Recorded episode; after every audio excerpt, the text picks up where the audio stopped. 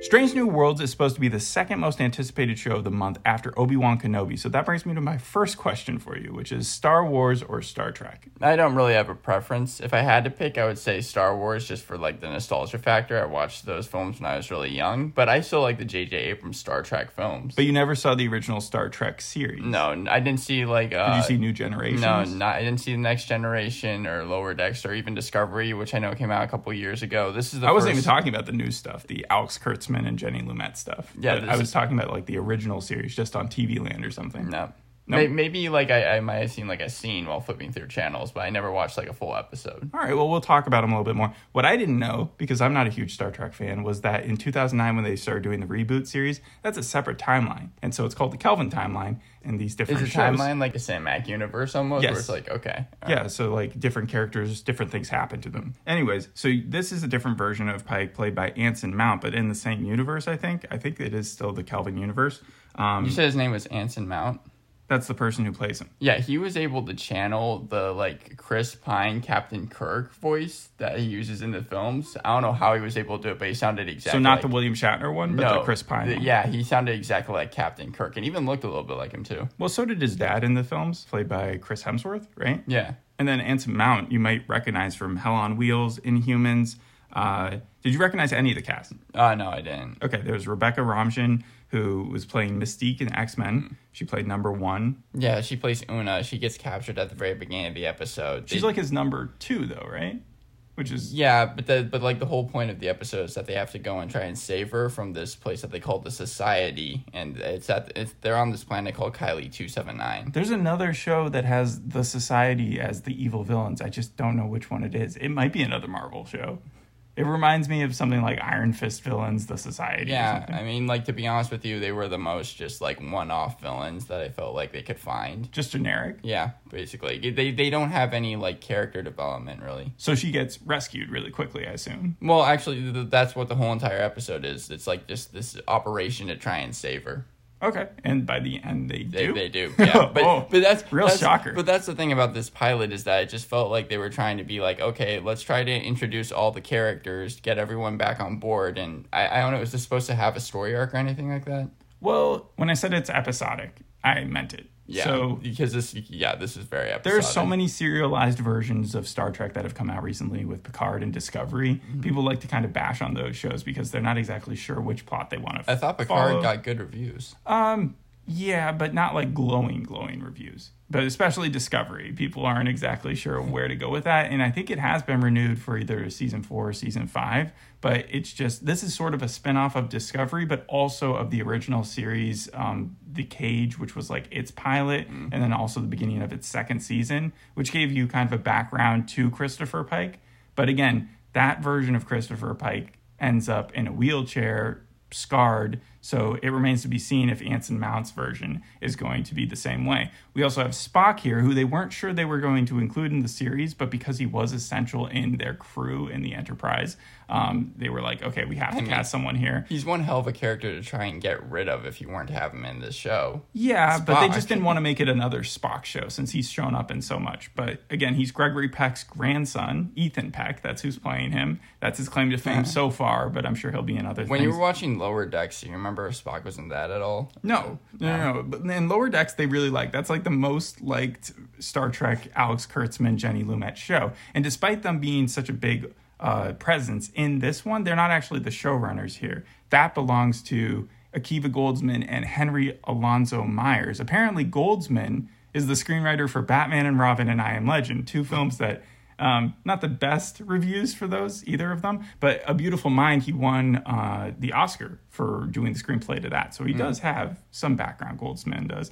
And he did direct, I think, this episode as well as half writing credit. This yeah, this was strange because what they did was they tried to bring in like topical themes. They bring a they you see Topical thing- oh, you see mean, like- January 6th riots clips Yeah, I in heard this about that. show. Also, they talk about like a possible World War Three that's going to be taking place. It was it was very strange to see such like a sci-fi show like Strange New World try to bring in those things, but they did it in an all right way. What do you mean? Like, because I can see them really screwing that up. Like, splicing in footage from Yeah. a well-known event that's happened. the, the society recent. that took Una, like they're they're at war with this other place, and so they bring the um, main member of the society, like the queen, and then the king of the people that they're at war with, and they bring them together on a nationalized televised event, and then Christopher Pike comes in there, and he's like, "What you guys don't realize is that if you go to war, this is what my planet looked like," and that's where you see the actual January 6th riot clips taking place, and he's like, "But," and then you see this like a ton of explosions happen, and you see the world just kind of get decimated, and then he's like, "But you guys can stop that from happening," and then they,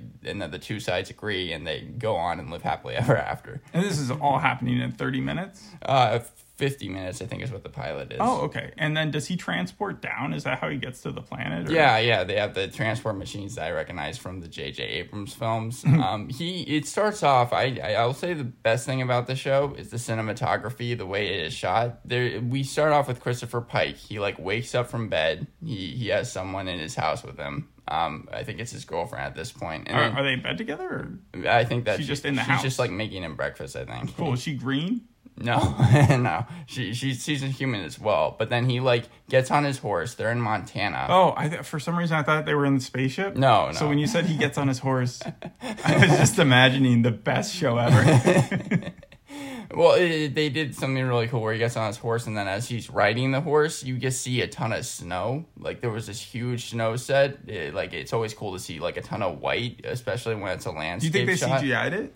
I, I think it was shot on location. At least it looked like it was pretty real. But then this like spaceship kind of shows up in front of him. This guy gets out and he's like, "Look, we're going to need you to man this this mission that we have because you have to go save your number one Una." That's when he decides that he's going to go helm the ship along with Spock. Spock again, like I think proposes to T Pring. But There's then, some other people here. There's Uhura. There's um. There's uh. La'an. Is that how you pronounce her name? Noonien. Yeah, Singh? Lon Lon's the person that they go. Spock, Christopher Pike, and Lon are all people that go on the like actually to Kylie two seven nine and try to save Una on the ground. Uh-huh. And they have to use this like weird um shot almost that like makes you look like the whole other species. Oh, it changes your face. Right, but since Spock is like a Vulcan, apparently it's not going to work for him as long, which ends up being a major part in the episode. So, it's like the polter or what? Not poltergeist. Probably. some- What's the one in uh, Hogwarts? Uh, Polyjuice po- potion. From, yeah, almost exactly like that because it's only their face that really changes. But Just it's in a shot form. yeah. They just stab each other. Yeah, the doctors give it to them, and then like they look at they. The weird thing about the like society was that it did, their face was Raised like by sorry, Raised by Wolves also did like a weird. They did surgery on themselves to start the thing to make themselves look like someone else. yeah no So like future technology, a lot of people want to do Botox and like face stuff. yeah well yeah, and uh, the thing that- that's like different about Spock is because he's a Vulcan Yeah. apparently his face isn't going to stay that way for long I thought it'd be his ears that wouldn't stay that. Like that would be the thing. that's the that that, pops that's the out. thing that first starts to go whenever you see that like he's on Kylie two seven nine and then his like face is trying to like kind of morph into itself again. But they they go underground to where Una is. They they're able to rescue her, but then they do have to fight their way out. And I do have to What say, do you mean by fighting? Like- Like, with, like with this their is- little guns? yeah, the society ends up like seeing that they're trying to like release the captured person, and then they have to. The uh, stunts in this reminded me a lot of Pandora. How like Oh, I cheap was- sci-fi yeah, stunts. Yeah, it, it didn't Age look, of the Living Dead style. uh, it didn't look that cheap, but it w- it was like you could tell that it wasn't supposed to be that great. That's not where I mean, the it's, show lies. it's a throwback series, so it is supposed to do sort of the corny kind of uh, nostalgic fight Yeah. scenes that you'd see in the And this, '60s. this is probably this is probably them paying an homage to that because I was watching this fight scene and I was like, uh, But you haven't mentioned all the characters yet. So how many people are actually down there besides Spock and uh, and Christopher Pike? it's Leanne and then Una and then there's two other people that's with uh, How about Una. Erica Ortegas and then Mbegenda? They might have been the people that were captured along with Una. Oh, Ma- Dr. Mabagenda is one of the people that actually give them the shot. So Benga, Mbenga. Mabenga, yeah. Interesting. He's from Dune, Sneaky Pete, and The Defenders. Babs. Oh man, his last name. I don't even want to attempt it. Uh, maybe some other day. as far as the Strange New Worlds family goes, though, do you think that they're going to be able to hold this together and make a good set of episodes where people are just like following different? It depends. I think I think that like for real Trekkies are going to enjoy this, but like for someone who was just kind of watching this randomly, I was like, I've seen this plot done a million times before, and I've even seen the characters, maybe aside from Spock, done a million times before. How many times do we need Christopher Pike, like the the captain who doesn't want to go on the mission, but then by the very end, like has a change of heart and decides to like lead the whole entire battalion Italian on a ton of different like situations. It's, mm. So you weren't as connected to these characters yet as you could have been. yeah, like the acting is fine, No but one I, drew you in. I didn't think that there was any really compelling characters to it. All right. Let's take a step back. I have a quick question. You know that there's some future developments of the series still in the works, right? Mm-hmm. And there's some films still in process right now. Really, there's still some films. Yeah. I thought just that wa- once Chris Hemsworth and, and Chris Pine like st- stepped away from the fourth one, that was it. Mm, Well, see, this is the thing. I want to see if you're able to guess which one of these isn't a true film because four of Mm-hmm. them, or I've got four here, and three of them are. Wow. Okay. All right. So it's been leaked that William Shatner is currently shooting a standalone Star Trek return that has him stuck on Mars teaching a bunch of test pilots. That sounds completely real, but okay. Okay. Number two is Star Trek 4. That's coming out December 22, 2023. It's about Kirk's father. The main cast is in negotiations. Uh, another one here is an R rated Star Trek film written by the screenwriter of Revenant and pitched by Quentin Tarantino. I've heard that. Oh, yeah, It and Quentin- takes place Yeah. in the 30s in a mobster setting. No, I know. I'm not sure about the mobster saying, but I know that Quentin Tarantino has wanted to do a Star Trek film for the longest time. and He's not going R-rated. to do it, but he he helped pitch it. okay, all right. So, and then the fourth one here is Noah Hawley from Legion Bones in an upcoming TV series based on the Alien franchise has a film project on hold for Star Trek. So one of those is false. The rest of them are real. I'm gonna pick the one that I think it is, but I hope that it, it is actually real, which is the Star Trek Four, because I guess I remember reading about how they weren't going to do it and how it seemed like Chris Pine was like completely stepping away from the project. But that's my guess for the one that's fake. Again, it's about his father, so not necessarily his. He's not dependent on the Yeah, film but being how are made. you gonna make how are you gonna make and there are three negotiations. Star, how are you gonna make three Star Trek films and not have the main character be in it? Eh, he'll probably be there because that one's true. Okay. The real one that's fake is the William Shatner. He has not agreed to return, or he has agreed to return, but they haven't cast him in anything. And then I took the plot from Top Gun and I stuck it on Mars. I was yeah, I was going to say because like uh, especially now with all the reboots and stuff and people that like we never thought we would see again in roles such as like the Spider-Man like films and all that stuff. It seems like everyone's going back to like what made them famous originally. but with Star Trek, there's just so much to pull from. Like, yeah. yeah, so That's- much resources that they could. And I know that Leonard Nimoy's not there anymore, but they could definitely like play havoc. They with have it. to they have to be setting up a multiverse, right? Like it seems Well, you have the Kelvin universe again with the 2009 Right. setup, and then you have the original timeline. Oh, how much do you think you know about the original series? Because we'll go right into I the don't second game. I don't I don't know anything about the original series. Let's see if you're able to guess this game. Since this is technically a prequel to the original series, I thought we'd have a game where I would put down some plots to what is considered the worst episodes of the original series and see if you could guess which ones were real. Yeah, okay. All right, based on just their title. All right. So I'll tell you the plots afterwards, actually. all right. So here's the titles there's Turnaround and Tru- Intruder, there's Rascals, there's Spock's Brain, and there's the Doomsday Machine. Spock's brain sounds like a Disney show. Um okay. Two of those are real, Yeah. terrible episodes, and the other two are not. Two what what what are the uh, what were the first two you said? Turnaround Intruder, Turn around intruder. Rascals, Okay. Spock's Brain, the Doomsday Machine, and they're from the original series. I'm gonna say Rascals and the Doomsday Machine. You've got as as the ones that are true. Yeah, That's or the ones false. that are, tr- that are true. Okay. Those are both the false ones. Wait, so there's a, there's an episode called Spock's Brain. so in that's- Spock's brain, which is one considered one of the worst, if not the worst episode, an alien comes in and steals Spock's brain, and then and then How? Wait, like wait, connects how? it as a computer back at their homeland or whatever, and then they have to walk around with like a robot Spock for a while until they get his brain back and stick it back into his body. Wow. Okay. I, Yeah. I I thought that like That was like in yeah. I thought that when you said they take his brain, like they they do kind of like almost a peacemaker thing where it's like they actually like have someone controlling his brain. No, like they literally They remove literally- it from his head, and then they're able to like make him still move You think around. he would be dead? Yeah, I know he's a Vulcan, but still. Like, yeah, well, okay. I mean, the mysteries of science. Um, and then the other one is Turnaround Intruder. That was actually the finale of the original series, and that's considered one of the worst episodes. because what ends up happening is that uh, a woman switches bodies with Kirk and then takes command of the Enterprise, and so then Captain Kirk or William Shatner has to play uh, kind of a crazy woman and people did not like how a he acted or b how the woman acted in his place. So Did that- altogether, but sort that- of a mess. w- When they ended it, did they know that was going to be the finale? Uh oh, that's a good question that I'm not sure of. Because that would be such a weird series finale to write to, to know that. that I would mean, be they the still end. resolved it. It's not like they Right. left it off on a cliffhanger. It's not like Alf, where it's like he's where the cliffhanger they left him off on was like he might be dead. or I didn't something know like that. Yeah. Yeah, we're just ruining series left and right now. Don't watch Alf. um, Rascals, though, uh, that one's actually a real episode. They're both real episodes, but that one's a real episode of the new generation, one of their worst episodes. Mm. I- In that episode, apparently Picard and his crew are turned into children, 12 year old children.